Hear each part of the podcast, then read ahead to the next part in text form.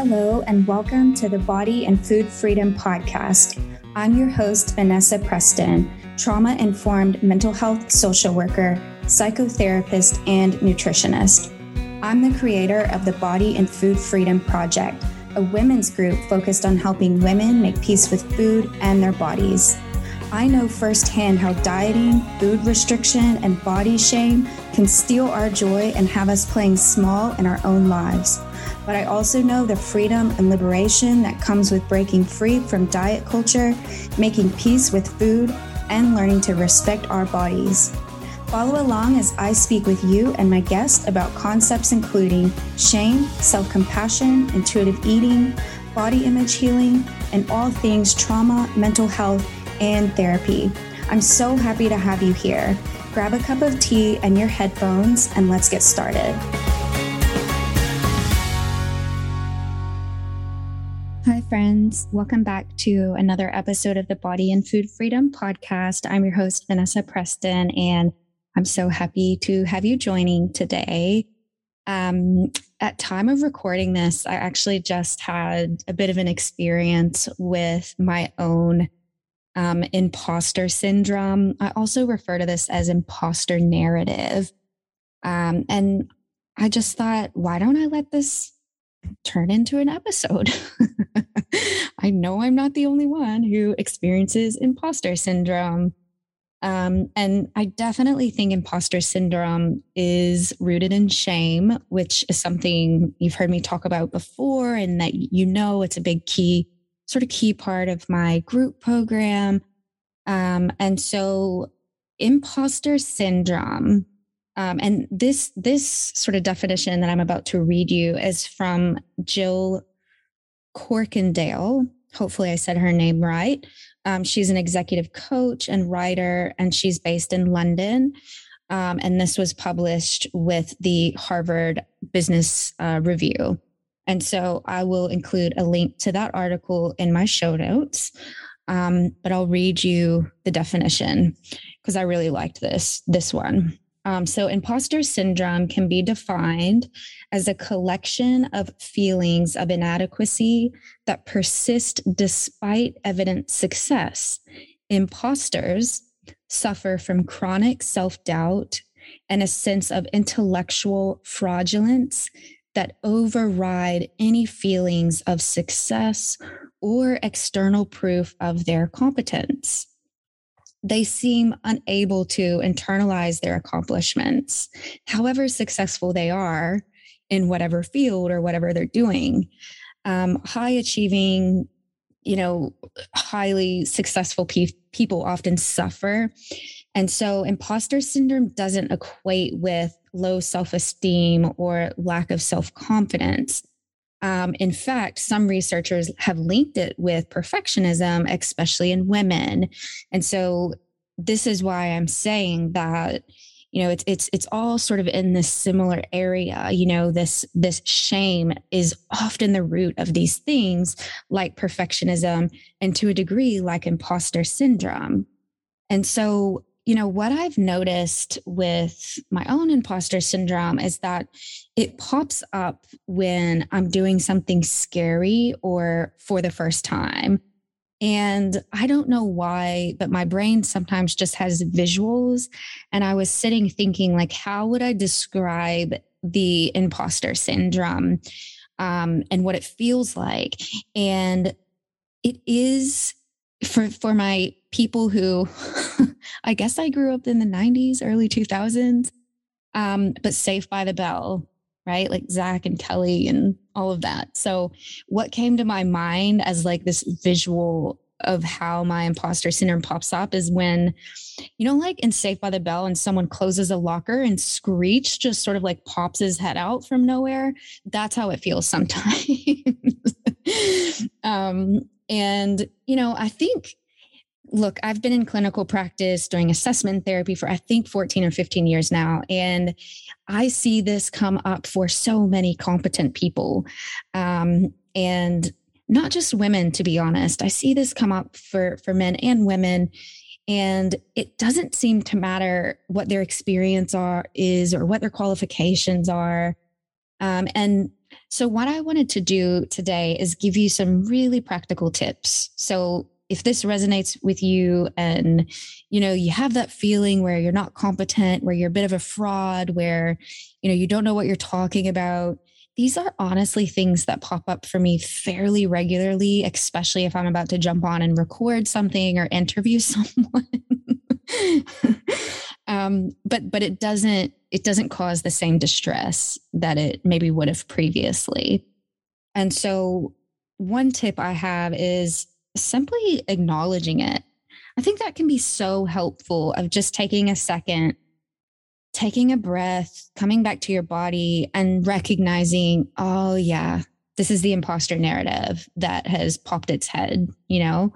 Um, and I think too, normalizing it. Um, like I've said, I I've just seen so many people struggle with this, and I I went to a conference um, on one occasion where it was a huge room of professionals. And the one of the presenters was talking about this and she asked if anybody who had experienced imposter syndrome if they would just raise their hand. And seriously pretty much every hand went up. And so it was this moment where it's sort of going wow this is actually fairly normal. Like um, and I think that's important because it doesn't have to mean something's wrong with you. You know, the thoughts that stem from imposter syndrome, they're not, look, they're not right, right? And I think that's important to remember. So acknowledging it, naming it, normalizing it. I even, um, I've even looked up, and I might actually share this again in my stories when you're listening to this. So jump on Instagram and check that out. But I made a, a post where it was all of these really well respected women um, across the world who talked about their own experience with this. And one was Michelle Obama, um, one was Maya and Maya Angelou. And she, this is her quote. So I've written 11 books, but each time I think, uh oh, they're going to find out now. I've run a game on everybody and they're going to find out. And I was sitting there thinking, Maya was, rest in peace, like she was just strong and had such beautiful words. And 11 books later, she still has some of those thoughts popping up. And so just know you're in good company if this is a thing for you. Um, another tip, which is one that I've talked about um, on other podcasts, it, I've talked about it on my podcast regularly, but I think it is just worth having the reminder pretty, you know, consistently of you are not your thoughts or emotions. You are the observer. And that is part of mindfulness and part of self compassion is that recognition that we're not our thoughts and emotions. And I think that is so empowering. And one of my favorite, all my clients probably would have heard this, but one of my favorite ways of observing my thoughts and what's going on in my head is pretending I'm in the back of a cinema. I'm eating popcorn. I have my favorite lollies slash candy. Um, I have my favorite drink. My feet are propped up and I am just super chill and comfortable in the back row of the cinema. And across the cinema screen, I imagine what thoughts go through, right? And so I can just watch it scroll across the screen, right? Like, you're maybe going to fail. You don't know what the hell you're talking about. You're not qualified to do this. You don't have enough experience, right? And I can sort of just watch it scroll and go, huh, that's curious. And honestly, I can watch it go by and release it. Um, and so I love that way of, um, like I said, observing and separating your beautiful self from from whatever thoughts or stories are scrolling through your head. Um, something else in terms of um, thought work is creating some intentional thoughts that ground you back into your value system. And so I really love the thought my worth is not dependent on this outcome.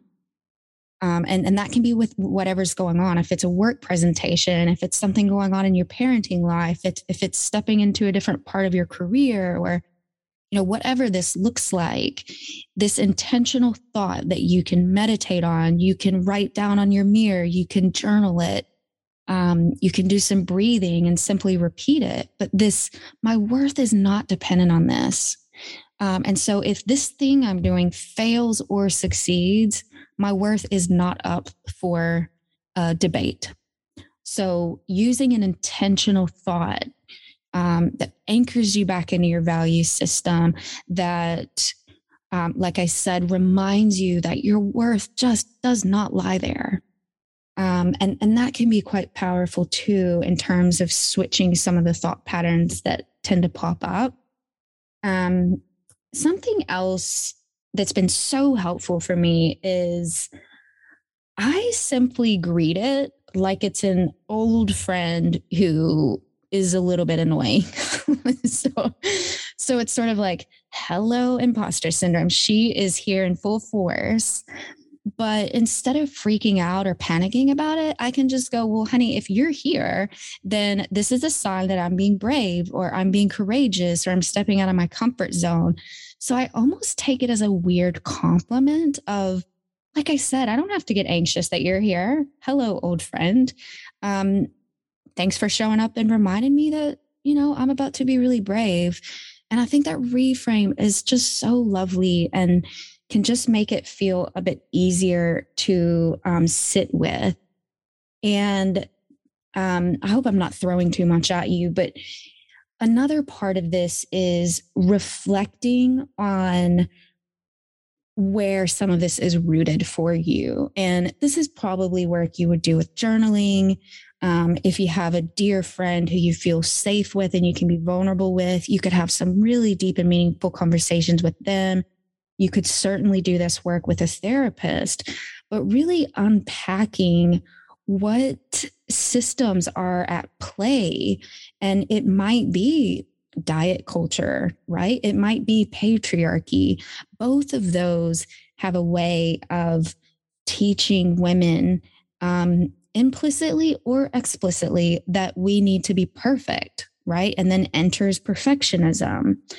Um, if you also, your family system can play you know play a role in this of where you've attached your worth um, you know, if you grew up in a family where you felt like you had to earn your worth, um, or you really had to work for your caregiver's attention or comfort or approval, um, that probably shaped where you have attached your worth. And so that gets stored in our subconscious and really becomes part of our core belief system. And so what this might look like on, you know, a, a family level is maybe you had a really critical um, parent, right? And whether they criticized your body or criticized um, how fast you were sort of uh, moving in your career or in your education, then we can learn as children well, my worth is attached to achievement. And in order to get, say, my critical mom or my critical dad's approval, I have to do this and I have to be perfect. Um, and so it's almost like we learn that that's our ticket to belonging. And belonging is a very important attachment need that we all have. Um, and so, again, it's being curious about well, are there messages that stem all the way back to childhood where I've learned uh, my worth is based in this? Um, I see this a lot with high achieving families. I see this if um, if you went to a school that had a huge emphasis on scores and you know accomplishment and almost like a work ethic that damaged your mental health, that can shape some of this imposter stuff um, and perfectionism and where our worth is tied. Um, so I do think that doing that deeper work. And like I said, it can be in therapy, it can be journaling, it can be in a group setting um, where you unpack that a little bit and you remind that little you that your worth is inherent. Like, think about that little you for a minute. Their worth is inherent. I, I don't know if we would look at any child and say, you know, the only the only time that you have worth is if you're getting all A's. I mean, hopefully we would never look at a child and say that. Um, so some of it is that compassion that comes in that I talk about all the time, but it's compassion for your adult self as you are today, which is very important. How can I soften towards myself in this moment? But it's also compassion for that little you. Um, and, you know, I think this links, you know, I've, I've mentioned shame a few times. And for my regular listeners, this is probably going to be a little bit of a repeat that comes up throughout this whole podcast. But Shame cannot survive being shared and met with empathy and validation and compassion and safe connection. And so, if you're experiencing perfectionism, imposter syndrome, there is usually shame attached and sharing it. Thinking about who are the supportive people in my life that I can share this with. And it can be as small as an SOS text message to your best friend going, mm, shame spirals going on, imposter syndrome level 100 as I'm going into this meeting, and just sort of reaching out and saying it out loud to someone who, again, meets you with compassion and empathy and validation. That helps shift the shame just in and of itself, that sharing part. And if we don't do that, it's pretty much watering the shame plant, right? Because what it needs to grow is secrecy judgment and isolation. And so we don't want to water the shame plant. Um, again, we want to be gentle with ourselves. And so the other thing, and this is sort of getting towards the end, but I remember my mentor said to me, um, her exact words were, fuck it, do it scared. and I was like, um, that's actually really helpful is I can go, all right, I'm noticing the fear, I'm noticing the anxiety. You know, I've put these sort of tips in place and ultimately now I'm going to do the thing. And that gives you this experience of mastering that, right? And the more we do it, the easier it gets. Um, and so those are my tips for dealing with imposter syndrome. Uh, I hope that they've been helpful. As usual, if you have questions, um, I'm happy to get them via direct message on Instagram. Um, I'm not sure when this episode will air, but just reminding you that my next launch for the Body and Food Freedom Project, which is my 16 week group for women, that is happening next February 2022. And so if you're listening, if you're curious, go to the link in my bio, book a discovery call with me. That will be totally pressure free. It's just sort of sussing out is this a good fit for you? And I can put you on the wait list so it reserves a spot.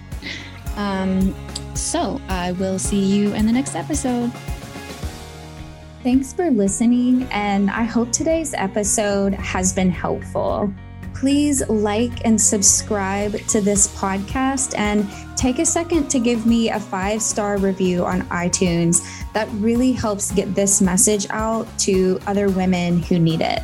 You can also find me on Facebook and Instagram at Green Life Psychology.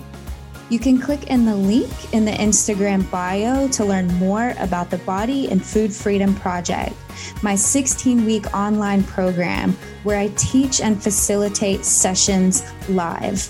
Have a great week, and I'll see you at the next episode.